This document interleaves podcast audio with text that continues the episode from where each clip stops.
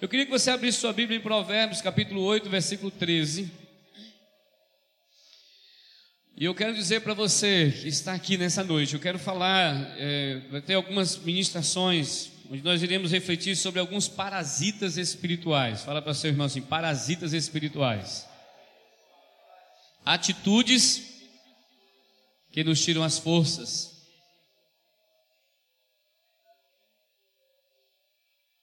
Acharam aí? Provérbios 8, 13. O que é que diz aí em Provérbios?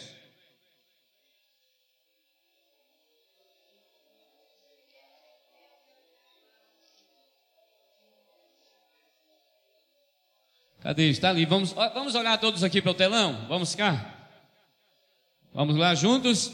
Temor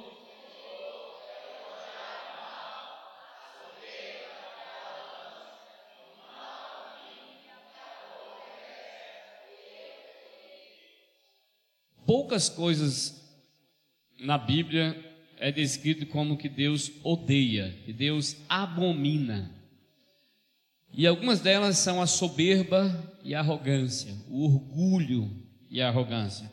No capítulo 13, eu queria que você fosse mais à frente aí um pouquinho, capítulo 13, versículo 5. Aliás, capítulo 13, no capítulo 16, versículo 5, 16 de Provérbios, capítulo 16, o versículo 5 e o versículo 18.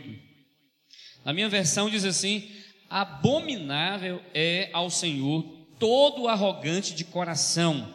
É evidente que não ficará impune. Nessa versão aqui, Almeida atualizada, todo homem arrogante é o quê? Abominação ao Senhor. Certamente não ficará impune. Agora, capítulo 16, ainda, versículo 18. Esse nós já conhecemos bastante, né? A soberba precede a ruína e a altivez do espírito né? a queda. Na versão Almeida atualizada, vamos falar juntos? Soberba precede a destruição e a altivez do espírito precede a queda. Eita! Você vai agora, eu queria que a gente fosse lá em Isaías. Abre lá Isaías, capítulo 14. Isaías 14, versículo 11. Eu vou ler aqui na minha Bíblia, vocês podem estar acompanhando na sua ou na versão ali que nós temos, tá? Algumas palavras poderão estar diferentes, mas o sentido é o mesmo. Isaías capítulo 14, versículo 11 em diante. Amém aí? E quem está aí na leitura da Bíblia, quem já saiu de Salmos aí, quem já saiu de Salmos, quem está chegando em Salmos, né? A turma aí, mas não deixe de ler a palavra. Quatro capítulos apenas por dia. Sabe quanto dá normalmente quatro capítulos? 15, 20, 25 minutos no dia. Você me disser, fala assim, ah, eu não tenho tempo para ler, eu não tenho tempo para ler. Então eu vou dizer para você só se você já morreu porque só não vai ter tempo de ler quatro capítulos da Bíblia quem já morreu. Ou então quem está vivinho para o mundo e não está nem aí para aquilo que Deus quer para a sua vida. Ah, pastor, não comecei ainda. Você pode começar agora.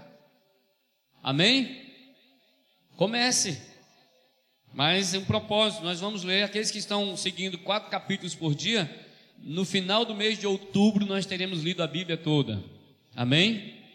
E vamos celebrar juntos também. Isaías 14, 11: Derribada está na cova a tua soberba, e também o som da tua harpa. Por baixo de ti uma cama de gusanos, e os vermes são a tua coberta. Como caíste do céu, ó estrela da manhã, filho da alva, como foste lançado por terra, tu que debilitavas as nações. Tu dizias no teu coração: Eu subirei ao céu, acima das estrelas de Deus, Exaltarei o meu trono e no monte da congregação me assentarei nas extremidades do norte. Subirei acima das mais altas nuvens e serei semelhante ao Altíssimo. Contudo, serás precipitado para o reino dos mortos, no mais profundo do abismo. Amém? Vá mais à frente agora em Ezequiel. Ezequiel capítulo 28 tanto Isaías como Ezequiel são profecias a alguns reis específicos. No entanto, essas passagens vão falar a respeito de Satanás, vai falar a respeito de Lúcifer, vai falar a respeito do diabo. E como o orgulho realmente foi algo que brotou em seu coração. Ezequiel capítulo 28, versículos 11 também Ezequiel 28, versículo 11.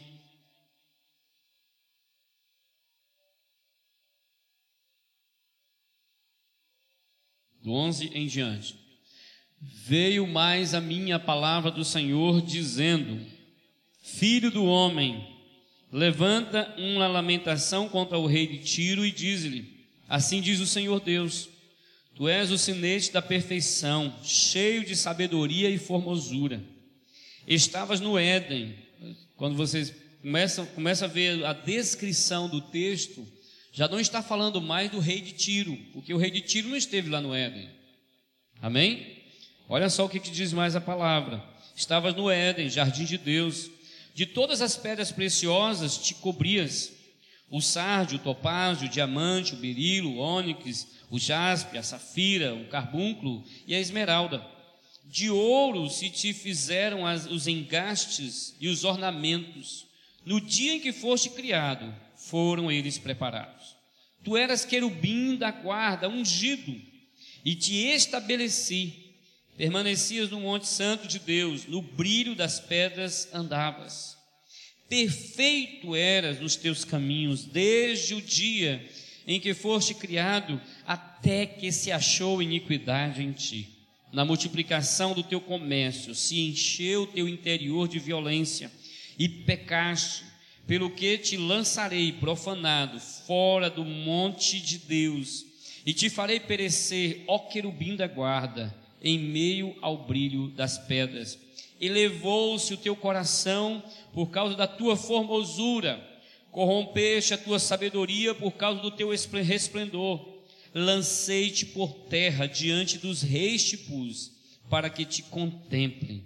Pela multidão das tuas iniquidades, pela injustiça do teu comércio, profanaste os teus santuários. Eu, pois, fiz sair do meio de ti um fogo que te consumiu e te reduzi a cinzas por terra aos olhos de todos os que te contemplam. Agora vamos mais à frente, lá no Novo Testamento, vai lá no livro de Tiago. Tiaguinho lá, vamos ver. Tiago fica logo depois de Hebreus ali, irmãos, antes de. Antes, bem antes de Apocalipse, aí um pouquinho. Tiago, no capítulo 4.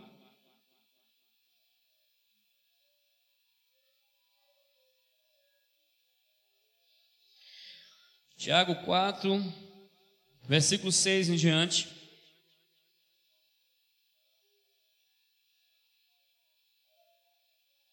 Tiago capítulo 4, versículo 6. Antes, ele dá maior graça, pelo que diz: Deus resiste aos soberbos, mas dá graça aos humildes. Sujeitai-vos, portanto, a Deus, mas resisti ao diabo, e ele fugirá de vós. Chegai-vos a Deus, e ele se chegará a vós outros. Purificai as mãos, pecadores, e vós que sois de ânimo dobre, limpai o coração. Afligi-vos, lamentai e chorai. Converta-se o vosso riso em, planto, em pranto e a vossa alegria em tristeza. Humilhai-vos na presença do Senhor, e ele vos exaltará. Amém. Quando o Senhor falou bem forte ao meu coração para falar novamente sobre orgulho na igreja. Eu perguntei, sinceramente, eu perguntei ao Senhor, de novo, Senhor? Não faz três meses que, a gente, que o Senhor direcionou para ministrar sobre orgulho. Não faz tanto tempo, no final do mês de abril, o apóstolo João Geraldo chamou a liderança da igreja aqui numa manhã de domingo e desceu o rei sobre orgulho. E por que agora de novo falar sobre orgulho? Deus falou assim: se eu preciso falar com você sobre orgulho, quanto mais com a igreja. Aí eu falei assim: não, então tudo bem, né? Mas uma coisa Deus mostrou muito claramente: assim como no nosso organismo tem parasitas, protozoários que nós ingerimos através dos alimentos e que causam vermes, e que esses vermes acabam tirando de nós as forças, trazendo enfermidades e que traz em nós, tira as vitaminas dos alimentos e não nos deixa crescer e desenvolver. Da mesma forma, no corpo de Cristo, que somos nós, a igreja, se nós não tivermos cuidado, algumas, algumas atitudes, algumas situações e estilos de vida nos impedem de crescer, nos impedem de fluir no sobrenatural de Deus. Deus tem derramado muito sobre nós como igreja, amém, amados? Amém? Pergunta ao seu irmão se Deus tem derramado na sua vida. Tem derramado mesmo? Você tem ouvido a palavra de Deus? Agora olha aqui para mim. Muitos de nós temos ouvido. Muitos de nós, a palavra tem chegado, o alimento tem chegado, mas não tem tido resposta. Não tem tido em nosso coração a resposta que Deus quer de nós. E em algumas situações, são parasitas espirituais que estão roubando de nós a palavra. Parasitas espirituais que estão roubando de nós o vigor, a força, o ânimo, a coragem, a determinação. Que estão roubando de nós a, a dependência de Deus para viver a palavra. O Duca, seu irmão, pergunta assim: Você é orgulhoso? Pergunta de novo para essa pessoa assim: Você age com orgulho? Deixa eu fazer uma coisa aqui com os irmãos, presta atenção. Se a pessoa for, foi bem honesta com você, ela vai dizer que não. Se ela quis te agradar, ela vai dizer assim: é, às vezes. Tá? Mas deixa eu lembrar aqui para os irmãos só uma questão que os irmãos precisam entender. Nós vamos refletir sobre algumas atitudes. Um dos primeiros parasitas que nós vamos eh, refletir é sobre o orgulho. O orgulho é um dos principais parasitas que nos tira o poder da palavra dentro de nós, que tira, que nos, que nos impede de receber de Deus. Queridos, preste, ouça bem para mim. Se você não lembrar de outra coisa, lembre-se disso. O orgulho é tão terrível que a Bíblia diz que Deus resiste aos orgulhosos, que Deus abomina o orgulho. Mas essa palavra resiste aí, Otávio, chega aqui de novo. Você é um cabra bom demais. Está aqui, chega aqui junto. Eu não tenho culpa se você cresceu demais, até que não cresceu tanto demais, não, mas cresceu demais. Né? O tamanho do homem mesmo é 1,63m, mas chegou a crescer demais.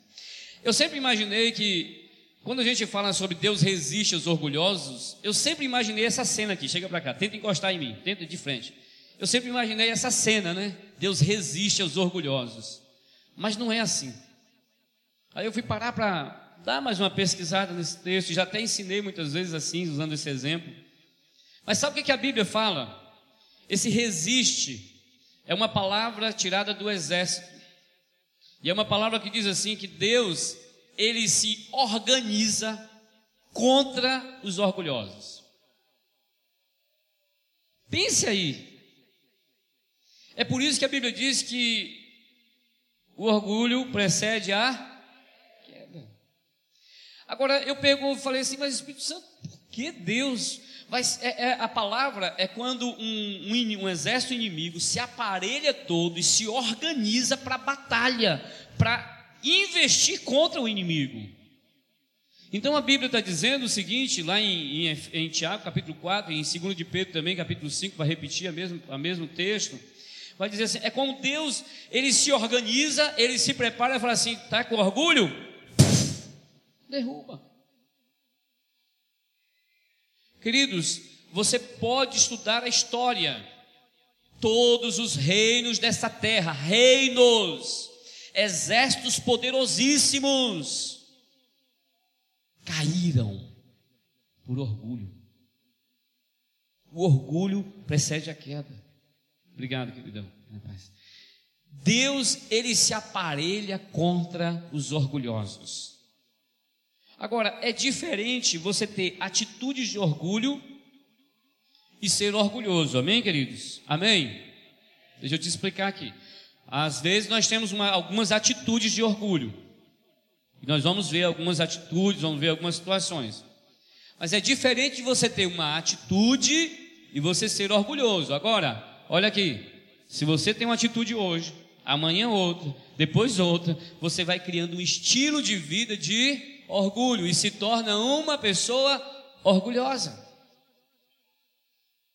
Não é à toa que a Bíblia diz, e eu gosto sempre de repetir esse versículo porque eu repito para mim mesmo: de tudo o que se deve guardar, guarda o teu coração. Guarde do orgulho. E quem é que tem que guardar do orgulho? É você. Mas a gente sabe que o orgulho a gente não percebe. Queridos, o orgulho é sorrateiro. Nós precisamos ter cuidado. E quando é que nós podemos cuidar do nosso coração? Cuidar do nosso coração dando ouvidos a pessoas que nos amam o suficiente para olhar para a gente e falar assim: isso é orgulho. Mas a gente no decorrer, a gente vai ver algumas coisas e a gente vai entendendo que Deus quer que a gente esteja alerta e vigilante. Olha para o seu irmão, assim, esteja alerta, vigilante. Cuida do teu coração. Amém? Como é, como nasceu o orgulho, queridos? E para mim, essa questão é uma questão assim muito séria. Porque o orgulho, primeiro, o orgulho não é um sentimento apenas, amém? Não é apenas um sentimento. O orgulho são atitudes interiores que afetam a nossa maneira de enxergar a nós mesmos, nossa capacidade, quem somos e afeta também como nós enxergamos os outros. O orgulho é como um câncer que atinge a nossa maneira de ver, de enxergar.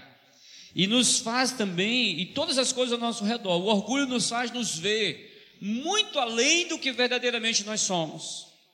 Mas para mim, a pior questão do orgulho é que o orgulho nos impede de nos ver quem somos verdadeiramente em Deus. O orgulho nos impede de nos enxergar quem somos em Cristo Jesus e nos faz nos ver de forma fantasiosa e enganosa quem somos para nossa carne. O orgulho ele se manifesta pelo menos em pensamentos, palavras e atitudes. Pra você tem uma ideia? O orgulho ele vai influenciar todo o nosso ser. Por isso que a Bíblia diz que Deus abomina, que Deus odeia o orgulho. E Deus resiste, Deus se prepara para a batalha contra os orgulhosos. É por isso que você pode ver o orgulhoso, ele vai e vive um tempo, um tempo depois se abate. É abatido. Não tem. Quer ver uma ideia? A nação da Babilônia, quando conquistou o povo de Israel, se tornou um império, o Império Babilônico. E esse império babilônico ele se tornou o mais poderoso da terra. Deus, Deus permitiu que os reis babilônicos conquistassem Israel, mas eles foram tão cruéis com Israel, eles foram tão obstinados com Israel, eles humilharam tanto Israel, que Deus disse assim, ó, eu vou derrubar a Babilônia. Eu já disse isso aqui e foi uma descoberta científica que fizeram há muitos anos, que a Babilônia, há muito tempo antes de Cristo, eles tinham uma tecnologia tão desenvolvida que até uma espécie de bateria para armazenar energia. Olha para vocês terem uma ideia. Bateria para se armazenar energia. Eles já tinham descoberto.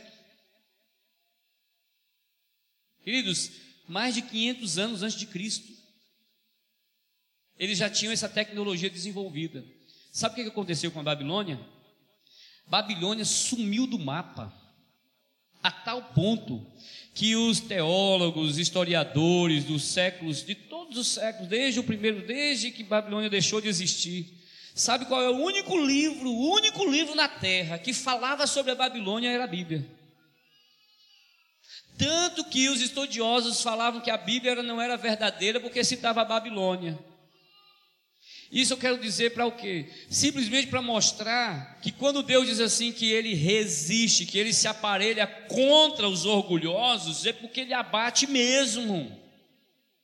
Resultado que somente depois do século 17 fizeram uma descoberta uma, da arqueologia e descobriram vestígios de moedas, de é, situações em cerâmica, citando o reino babilônico. Aí vieram entender, ah não, então a Bíblia estava certa. Tá? Deus é o Deus que zela pela sua palavra para cumprir. Deus quer nos alertar como igreja, para que nós possamos olhar para dentro de nós. Porque muitas vezes nós estamos nos orgulhando pela célula que temos, pelas, igrejas, pelas pessoas que estão se convertendo, pelo discipulado, pela visão que Deus tem nos dado. E eu estou falando não é só de você, não. Amém, irmãos? Amém? A começar de mim.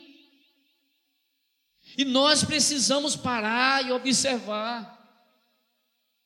Ah, Deus tem nos dado muitas conquistas, Deus, é justamente nesse tempo, é justamente aí que nós precisamos ter cuidado. Mas não só quando estamos no sucesso. Tem gente que se orgulha também do fracasso. Tem gente que se orgulha de lamber as feridas, de lamber o seu passado terrível, e, e se orgulha tanto de ser essa pessoa tão terrível que é. Tem gente que se orgulha dos pecados que já cometeu. Ah, o orgulho é terrível, amados. O orgulho tem diversas facetas, diversas caras, diversos jeitos de se manifestar em nossas vidas.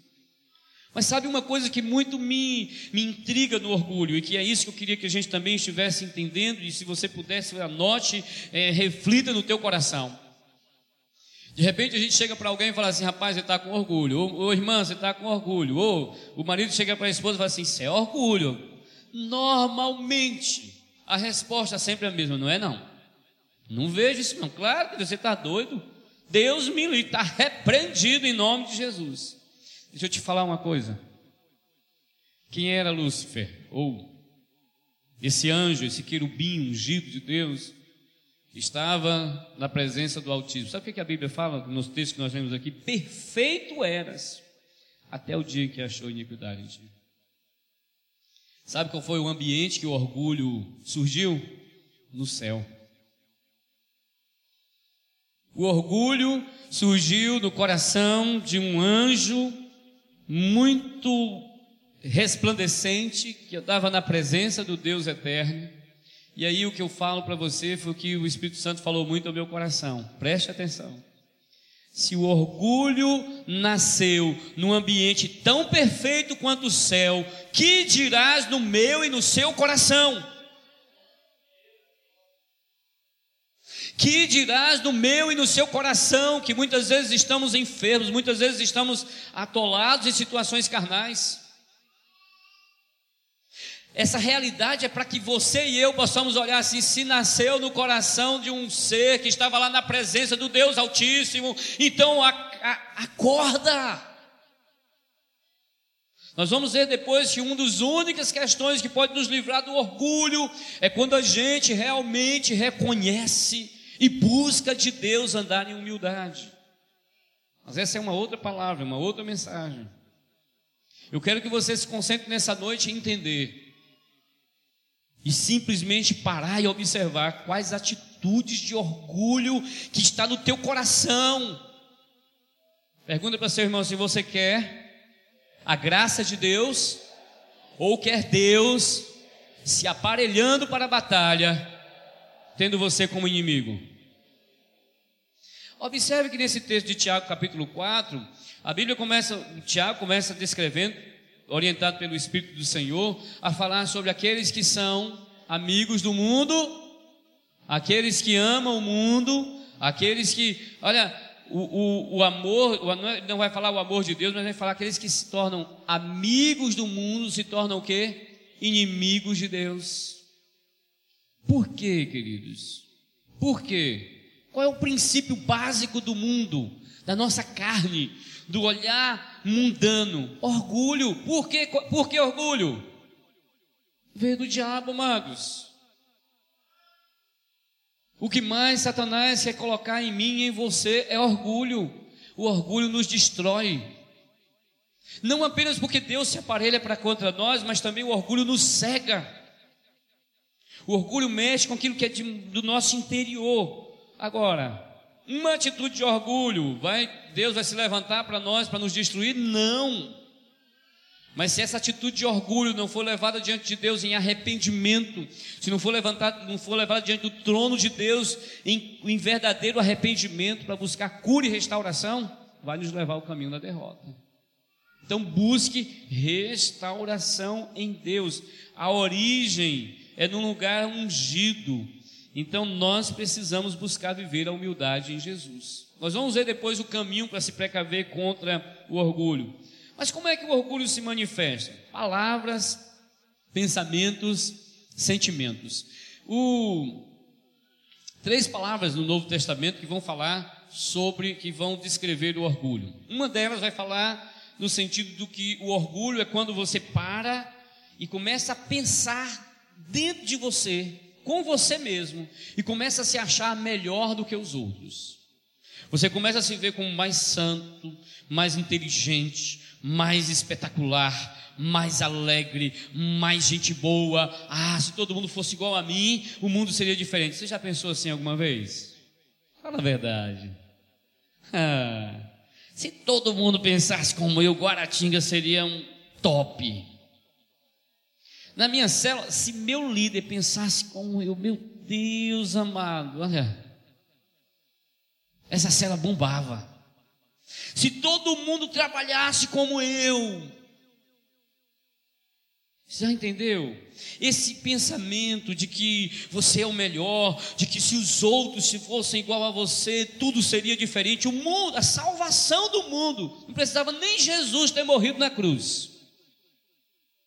Claro que a gente não pensa isso, não é, irmãos? Isso a gente deixa nas reticências.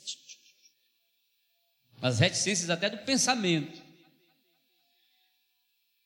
Sabe, essa uma das palavras que vai falar sobre orgulho é algo no seu interior, você nem fala para os outros. Mas dentro de você o orgulho está reinando. Você já parou, você já teve aquela, aquela você tem aqueles momentos em que você para para pensar e, e começa a a, a se imaginar. Você já teve esses momentos? Claro que nós temos, irmãos. E aí você começa a se ver como aquela pessoa grande, fazendo isso, fazendo aquilo, porque você pode, porque você consegue. Orgulho. E são esses momentos, ei, preste atenção aqui, ó, são nesses momentos que esse verme terrível do orgulho, que esse parasita terrível, ele começa a tomar conta do nosso coração, começa a, in, a, a entrar e começa a tomar conta de nós. E quando a gente dá lugar a isso, a Bíblia diz: não deis lugar ao diabo. Qual foi a tentação de Satanás? Orgulho. E ele começa com orgulho dentro do nosso coração, para tentar nos destruir. E quando a gente dá lugar a isso, ela sabe que é mesmo. Eu sou assim, eu sou tal, eu posso, eu consigo, eu sou mais inteligente, sou mais sabido, sou mais isso, sou melhor. Ah! E aí a gente vai, sou mais poderoso, poderosa, e a gente vai se deixando sucumbir por esse engano. Mas tem outra palavra que vai falar não só em relação a pensamento, mas a outra palavra, ela é mais, ela vai lidar mais com o nosso relacionamento com as pessoas. E essa outra palavra em grego, ela vai dizer que a gente, esse outra, esse outra forma do orgulho se manifestar em nós, vai falar a respeito do nosso relacionamento com o próximo. Eu me acho melhor do que ele. E aí eu me acho melhor do que ele, eu começo a desprezar o outro. Eu começo então a falar com o, é, a, a tratar o outro mal, isso já se torna arrogância. A forma como eu falo com as pessoas, a forma como eu me vejo. E aí o orgulho junta tudo, junta muitas coisas junto, faz um pacote. Por causa do dinheiro que eu tenho, da posição ou do cargo que eu ocupo, do nível de conhecimento intelectual lá fora, lá no mundo, ou da própria palavra de Deus, ou o cargo que eu ocupo na igreja, ou o nível de sabedoria e de experiência que eu tenho, eu desprezo os outros, porque eu considero os outros, eles não têm o que eu tenho, então eu posso tratá-los dessa forma. Então entenda aí, Primeiro o orgulho começa a, a mexer com nós dentro do nosso pensamento. E depois vai se transformando em atitudes para com as pessoas. Por fim, tem o, o último estágio do orgulho, onde leva as pessoas a andarem em crueldade, em violência, no nível de orgulho e de impiedade, e começa a viver na luxúria, ou seja, na vida desregrada, porque eu posso, porque eu tenho, porque eu consegui, porque os meus esforços, porque os meus méritos, então eu tenho o direito de viver a vida como eu quiser. Percebem? O orgulho ele começa como uma sementinha colocada dentro do nosso coração e nos, nos leva a pensar. Depois nos leva a agir em relação aos outros. Depois eu já começo a me revoltar contra tudo e todos e que eu estou no controle, eu estou no comando e não estou nem aí para ninguém. Me torno o próprio Deus da minha própria vida. E aí, onde Deus diz assim: aquele que se levanta como orgulhoso, eu me aparelho. O próprio Deus diz assim: eu me armo para a guerra e ninguém pode resistir. Preste atenção. Mas você e eu, qualquer pessoa, estou falando que qualquer pessoa pode chegar ao nível final, desde que dê o primeiro passo. E o primeiro passo está à nossa disposição a todo momento, em qualquer situação. É por isso que nós vamos precisar aprender algumas formas de nos lidar, de lidar com esse com o orgulho. Então nós precisamos estar atentos. Nós precisamos estar atentos demais. Quais são as consequências? O que, que o orgulho traz para nós, filhos de Deus? Eu anotei aqui algumas questões, eu queria que você prestasse atenção evidências do orgulho na minha ou na sua vida. Pergunto para seu irmão assim: e aí? Já percebeu alguma coisa? Aguenta lá, agora olha para mim. Sabe qual é uma das evidências que você mesmo pode parar e observar que o orgulho já está tomando conta do teu coração? Sabe qual é uma das evidências? Não se abre para aprender não se abre para aprender com ninguém. Eu me basto. Ah, isso aí eu já sei. Você sabe aquela pessoa que você para para ensinar ela alguma coisa e você fala assim: não, faz assim. Então, não, não, não, não, já sei, assim, assim, assim. assim amém. Você já sabe. Então, vai nessa. Já sei. Até hoje eu me lembro de algumas palavras de vários professores nos ensinando como pastorear ovelhas. E muitos de nós, claro que eu estou incluindo eu no meio, mas cara, o primeiro da fila. Falava assim, ah, esse, pastor, esse professor, esse pastor, ele não sabe de nada, as realidades hoje são outras. Nós vivemos outro tempo, hoje não, não é assim não, tem que fazer desse jeito. Resultado? Quebrar a cara. É, o orgulho nos impede de aprender, o orgulho nos impede de ouvir, porque a gente já acha que a gente sabe, que a gente já acha que já está. Ei, no mínimo, sabe o que é inteligente a gente fazer? Se tem alguém ensinando a gente fazer aquilo que a gente faz de uma forma diferente, tente. Experimente, quem sabe não vai ser melhor. Então, procure aprender. Quando você começa a se abrir para aprender, você vai quebrando também o orgulho. Amém? Amém, amados? Então o orgulho nos impede e não nos deixa aprender. O orgulho nos leva a ficar irritados com correção, disciplina, confronto. É ou não é, irmãos? Sabe por quê? O orgulho nos leva a querer agradar todo mundo e querer dizer que eu não tenho problemas, que eu não tenho dificuldades. O orgulho, por exemplo, nos leva a não dizer que precisamos de discipulado. Ah, nós não precisamos de discipulado, não. Discipulado, para que é discipulado? Discipulado é para novo convertido.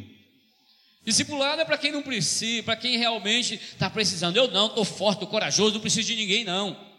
É orgulho. E quando se submete ao discipulado, chega para ser discipulado como, não, tem, não, tem problema. Não, estou bem, estou bem aqui, oro bastante, meu casamento está excelente, minha vida com Deus está boa, eu estou bem demais, estou bem demais. Tem situações, irmãos, com discípulos que dá vontade de falar assim filho, me discipula então, porque eu tô, a coisa aqui está mal. É verdade. Tem situações que parece que a pessoa não tem problema. O, o, o orgulho, lembre-se sempre, queridos, o orgulho nos cega. O orgulho nos cega e nós precisamos abrir os olhos.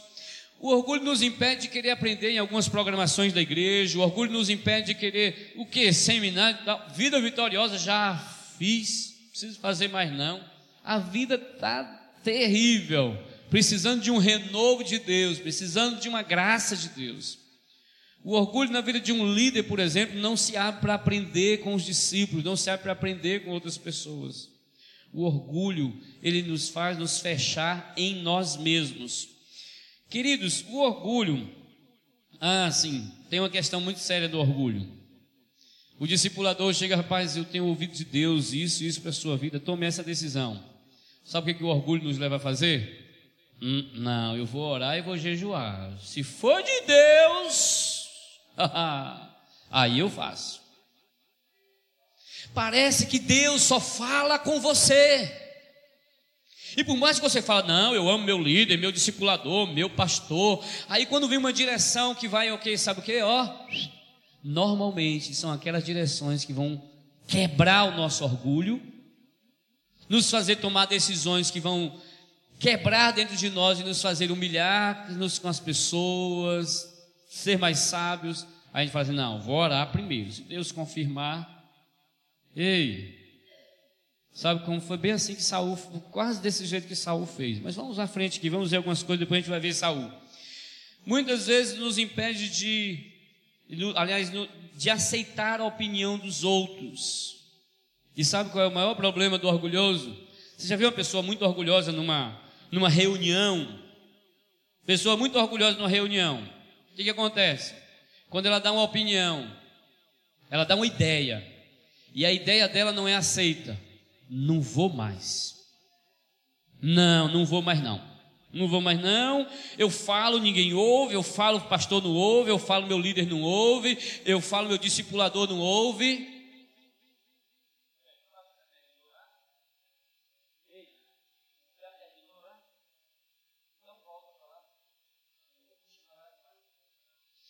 Então, muitas vezes, vale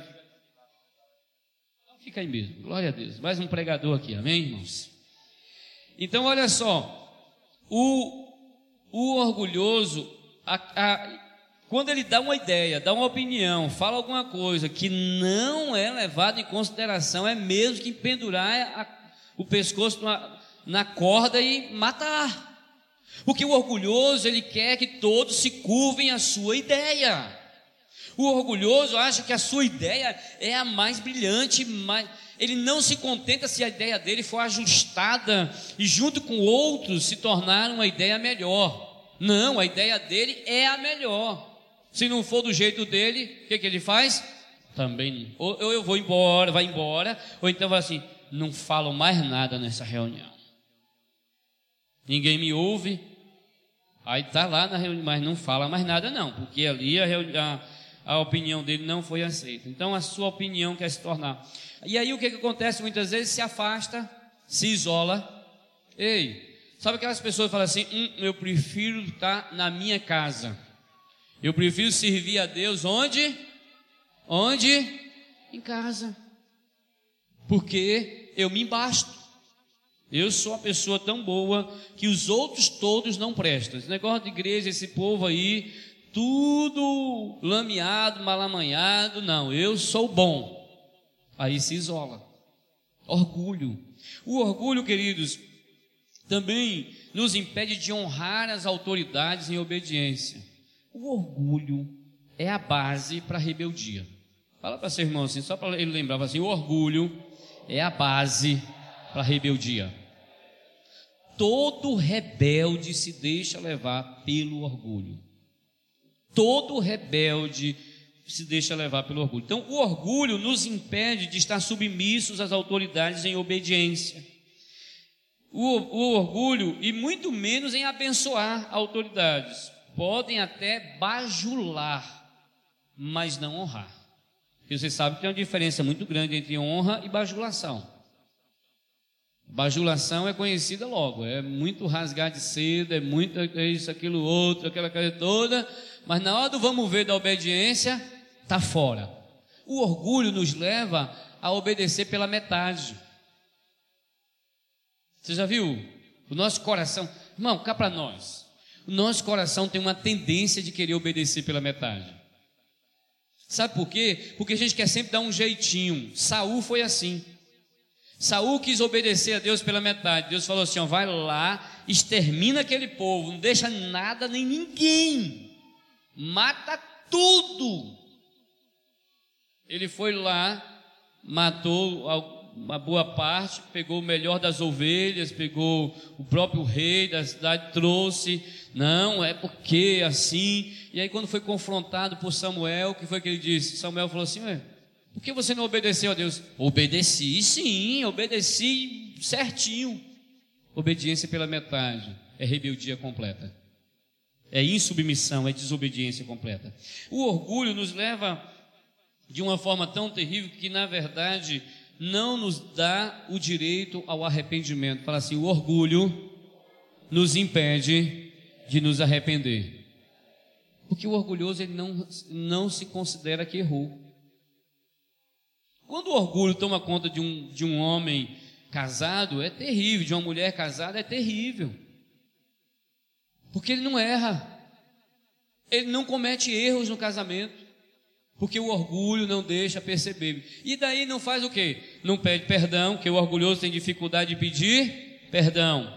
E tem dificuldade também de perdoar, porque ele se acha melhor que Deus. Deus perdoa, mas eu eu não perdoo não. Ah. perdoa.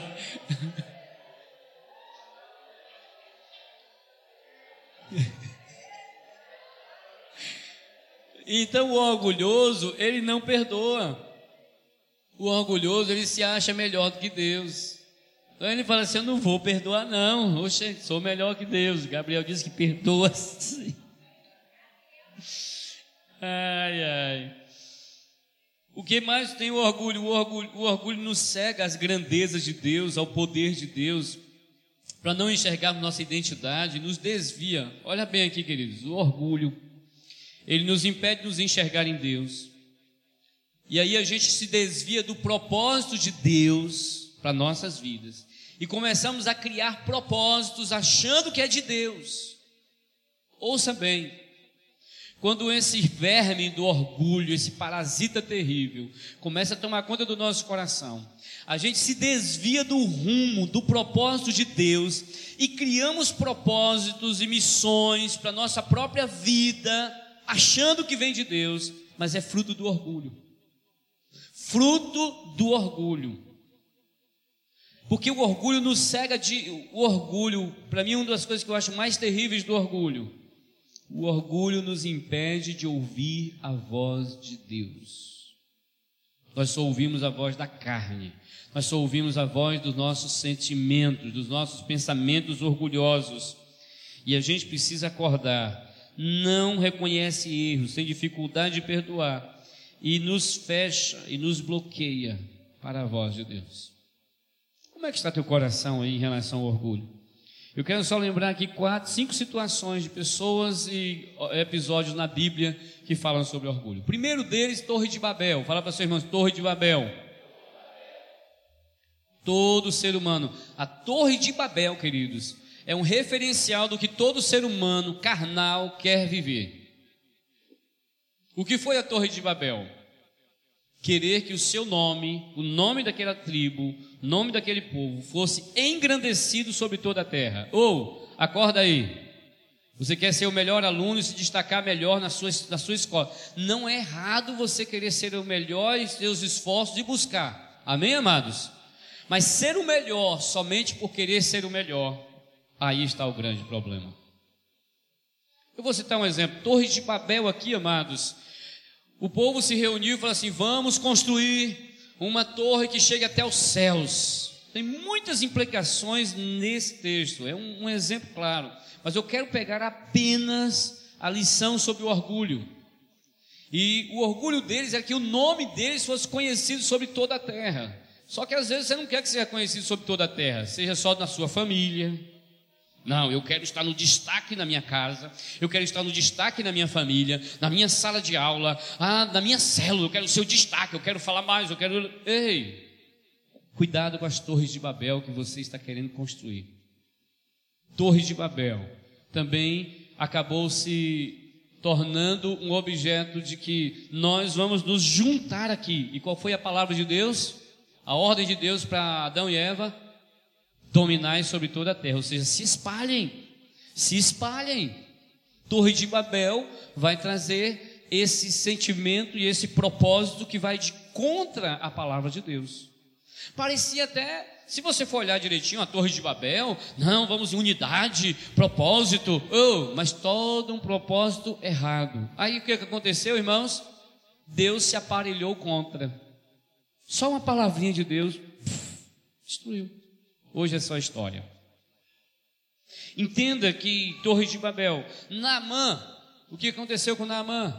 Naamã, e aqui ó, a figura de Naamã é interessante, que é uma outra, uma outro aspecto do orgulho que é muito comum em mim e em você. Naamã queria ser tratado de forma diferenciada. Você nunca quis ser tratado de forma diferenciada, não, meu irmão? Hã? por causa dos títulos que eu tenho, da posição que eu tenho, do cargo que eu ocupo, da forma como eu estou. Ei, Naamã, ele veio como um general do exército da Síria e ele tinha toda a pompa. O que, que, o que, que Deus falou ao profeta para fazer? Ele chegou diante do profeta e o profeta simplesmente mandou um menino de recado, o seu bolso, falou assim: vai lá e fala com Naamã, que desce lá no Jordão e se lameia lá, não, não, se lave lá sete vezes e ele vai ser curado. Ah, oh, como? Eu, eu pensei que o profeta de Israel viesse lá, colocasse as mãos sobre mim e liberasse uma palavra e orasse ao seu Deus e eu fosse curado. Oh, meu irmão, matou Naamã ali. Naamã, e como mexe com a gente? O que? Eu sou o pastor Wilton, o que, que estão fazendo comigo? Eu sou fulano de tal, eu sou isso, eu sou aquilo outro. Eu não estou falando aqui que você não deva ser bem tratado. Amém, irmãos? Amém? E que você não pode haver é, é, a questão de, de querer, não é querer, porque, irmãos, aprende uma coisa: honra não se exige de forma alguma. Honra não se exige. Amém, irmãos? A honra é é o que vai acontecer. Nós precisamos, como pastor, eu preciso ensinar a igreja a honrar. Amém, irmãos? Amém, amados?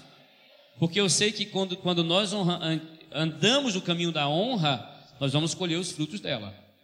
Certo? E em alguns momentos nós vamos ensinar melhor sobre a questão da honra. Honra às autoridades e tudo mais. Mas entenda aqui uma coisa: o princípio do orgulho, o próprio orgulho do nosso coração, nos impede, nos impede de simplesmente aceitar o que vem sobre nós. E nós exigimos, reclamamos, e nós brigamos. Ou, oh, acorda. Deus muitas vezes quer tratar no nosso orgulho, nos levando a situações de desonra. Para tratar o nosso orgulho, para quebrar o nosso orgulho. Então, Naamã representa esse sentimento, essas atitudes nossas de orgulho, de exigir tratamento diferenciado. Ezequiel. Ah, o Ezequiel, queridos, é, tem presente também em nossas vidas. O rei Ezequiel, o rei Ezequias, na verdade, né? Ezequias, ele fez, Deus curou ele, Deus fez ele prosperar. Sabe o que, ele fez? Chegaram os visitantes no, rei, no reinado dele. E sabe o que, ele fez, queridos?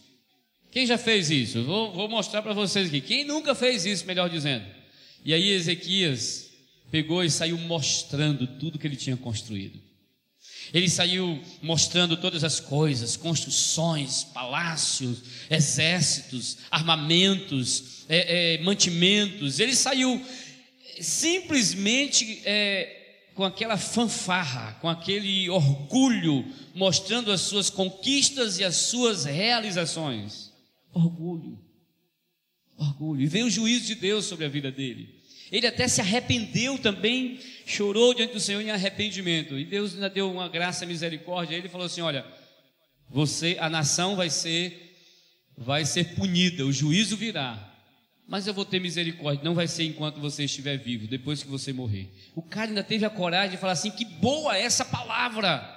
O orgulho dele ainda estava com os resquícios que ele falou assim: Não, por mim o resto é que se lixe. Se eu estiver bem na fita, se o juízo vai vir depois que eu morrer, então meus filhos que se aguentem. O orgulho nos impede de ter misericórdia. E o orgulho nos leva a estar vivendo uma vida de. Você já viu aquela história? Cutuca seu irmão, se você já se gabou alguma vez, né? A gente, a gente conhece essa palavra, né? Se vangloriar foi isso que Ezequias fez. Se vangloriou dos seus feitos e realizações. Olha aqui para mim, queridos. Ei, é diferente, é diferente de você reconhecer, de você compartilhar algo, de você compartilhar uma bênção. Olha aqui, irmãos, o Espírito Santo testifica dentro da gente. Quando a pessoa está compartilhando uma bênção só para se gloriar, que eu sou tal, porque eu oro, porque eu jejum, porque eu faço isso, porque eu sou, porque Deus fez e eu sou isso, porque eu tenho buscado. Eu. Orgulho. Cuidado com isso. Cuidado com os sentimentos e essas atitudes de orgulho. Saul, nós já falamos, cheio de justificativas para não reconhecer os seus erros, mas um deles também, e muito terrível, é o Judas. Judas chorou como Pedro chorou, amém, irmãos? Amém? Mas o orgulho em Judas, porque ele não se admitia, não se admitia ter traído Jesus, ele não se admitia, porque é, ele andou com Jesus, ele teve tantas coisas com Jesus, mas ele, ele fez o que ele fez. E ele achava que então o orgulho levou ele a se punir, o orgulho levou ele a viver uma vida e ele foi então buscar a morte. O orgulho leva à queda. Eu queria que você fechasse seus olhos agora. Eu sei que muitas coisas no seu coração vieram como um turbilhão aí. Essa palavra não é para te destruir, essa palavra não é para você ficar julgando os outros.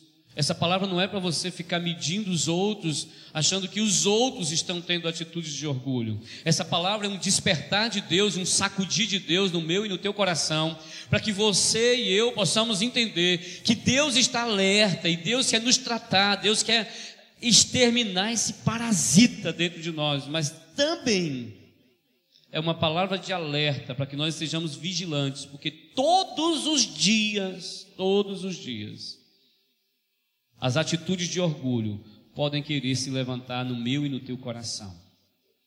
E o que o Senhor está fazendo conosco, está nos alertando, é para que a gente esteja verdadeiramente atentos. Sejamos humildes e reconheçamos que se nos céus, na presença de Deus, o orgulho surgiu, Guarda o teu coração, irmão. Mas esse momento é um momento de arrependimento, é um momento de você tomar decisão. É o momento de você jogar para fora e falar assim: Deus, tem misericórdia de mim. Eu gostaria que você, dentro do teu coração aí, como é que está? Em que nível está o orgulho no teu coração? Eu não estou perguntando se tem, eu estou perguntando em que nível está. O que Deus está perguntando para mim e para você nessa noite é em que nível está o orgulho no teu coração? Em que nível? Então é momento de você parar e refletir. Se arrepender e dizer: Deus tem misericórdia. São os pensamentos de orgulho onde você se vê melhor do que os outros. São as atitudes onde você tem desprezado os outros, tem sido arrogante pelo que você pensa que é e acha que é, ou até pelo que você realmente é.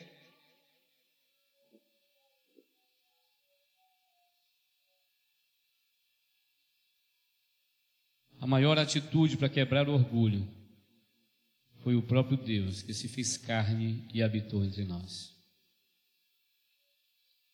O golpe certeiro para destruir, destronar o orgulho no mundo foi o Deus vivo que desceu à terra, desceu ao ventre, desceu e viveu aqui, viveu entre pecadores, desceu e se entregou na cruz, desceu até as regiões mais baixas da terra, mas ele ressurgiu e venceu sobre tudo isso.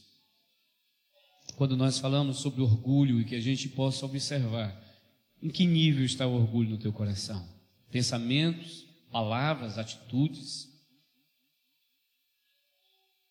Se arrependa. O orgulho nos impede de ser transparentes e verdadeiros com os discipuladores que Deus tem colocado para, nos, para cuidar de nós. O orgulho nos impede de buscar cura e restauração. Preferimos ficar feridos, sangrando na nossa alma, no nosso espírito, vivendo uma vida de amarras, de correntes e prisões, mas o orgulho nos cega e nos engana para que a gente não dê o braço a torcer e abra o coração. E criamos uma série de situações. Aí eu não confio, ah, Fulano vai ser duro demais comigo, ah, ele não vai me compreender, não vai me entender. É orgulho. É orgulho que nos leva a nos isolar dentro das nossas feridas, dentro da, da, das prisões da nossa alma. O Senhor está te chamando para libertação, para cura e para restauração. O Espírito do Senhor tem nos chamado como igreja, como primeira igreja batista em Guaratinga. Deus quer tratar com a gente. Se deixe ser tratado, se deixe ser curado, se deixe ser tratada. Em nome do Senhor Jesus. Eu gostaria que você se colocasse em pé e colocasse a mão no seu peito e começasse a dizer mais ainda ao Senhor: diga, Deus, olha para mim. Pai, me ajude, peça ajuda ao Senhor. E você depois pode pedir ajuda, pode dizer para seu esposo ou para sua esposa, para seu líder, falar assim: olha, quando eu tiver com aquela fanfarra, com aquela, aquelas atitudes de me achar melhor e, e querer isso, aquilo, outro, ou me ajuda, peça ajuda a alguém, alguém que anda perto de você, uma das estratégias para se vencer o orgulho, para vigiar o teu coração, é vendo, pedindo ajuda a alguém que anda perto de você. Seja seu discipulador, seu pastor, seu líder de célula, seu esposo, sua esposa, peça ajuda. Toda vez que o Espírito Santo testificar no coração dessa pessoa que você teve uma atitude de orgulho, uma palavra orgulhosa, peça para essa pessoa te chamar a atenção, te ajudar para vencer. Se você quer vencer o orgulho, se renda diante do Senhor totalmente. Semana que vem ou na outra semana, não sei, nós vamos ver atitudes ou remédio de Deus para esse parasita terrível.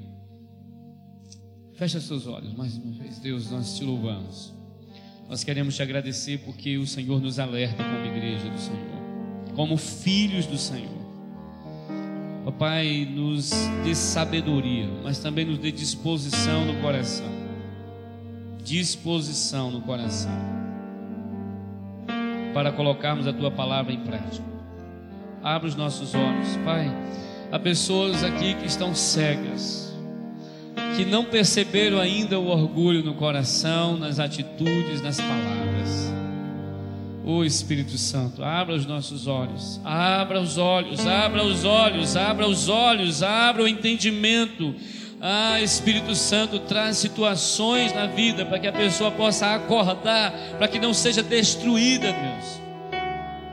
Deus, em nome do Senhor Jesus, vem manifestar com graça. Deus, eu sei que a tua palavra nos diz que o Senhor só dá graça aos humildes, mas eu te peço, Deus, tem misericórdia das nossas atitudes de orgulho e nos alerta, nos acorda, Pai, balança-nos. Porque nós não queremos ser destruídos, nós queremos avançar, nós queremos, ó Deus, caminhar no sobrenatural do Senhor, mas o orgulho muitas vezes nos tem nos impedido de avançar. Ô oh, papai, nos cerca com teu cuidado, com teu amor, nos ajude a sermos vigilantes na tua presença. Coloque a mão no ombro do irmão que está do seu lado. Ore pela vida dele também. Ore por ele. Ore pela vida dele. Ore para que o Senhor dê uma semana cheia da graça que sobre a tua vida, meu irmão, minha irmã, a graça do Senhor te alcance, essa graça, é que essa graça que nos restaura, que nos renova, essa graça que vem nos transformar. Que a palavra do Senhor nessa semana seja uma palavra viva, rema, uma palavra que te anime. Que essa semana você se levante como leão, como leoa e seja firme em Deus para avançar. Que em nome do Senhor Jesus, o Espírito Santo dê sensibilidade para ouvir a voz dEle e seja cheio da unção do Senhor. Que na sua casa, no cuidado dos seus filhos, com seus pais ou com a sua esposa, seu esposo, você tenha uma semana cheia de graça. Em nome do Senhor Jesus. Em nome do Senhor Jesus. Pergunte à pessoa que está aí ao seu lado se ele está com alguma dor. Pergunta para ele se ele está com alguma enfermidade. Tem alguma enfermidade aí? Ore por essa pessoa. No final do culto aqui, eu quero pedir que venha aqui à frente você que está com problema de coluna, amém? Todos que estão com problema de coluna aí, dor na coluna, malzão aí, ou que não esteja tão mal, depois você vai vir aqui à frente. Mas eu queria que agora você orasse por cura. Ore pela pessoa que está ao seu lado. Libera a cura do Senhor sobre a vida dela. Em nome do Senhor Jesus, toda dor vai embora. Em nome do Senhor Jesus você está com algum problema de coluna, levante a sua mão e vem aqui à frente. Está com problema de coluna, senta aqui nessas cadeiras aqui da frente. Mas que Deus te abençoe poderosamente. Que a glória do Senhor Jesus seja sobre a tua vida, sobre a tua história, sobre a sua casa. Em nome do Senhor Jesus. Mas continue orando aí pela pessoa do seu lado.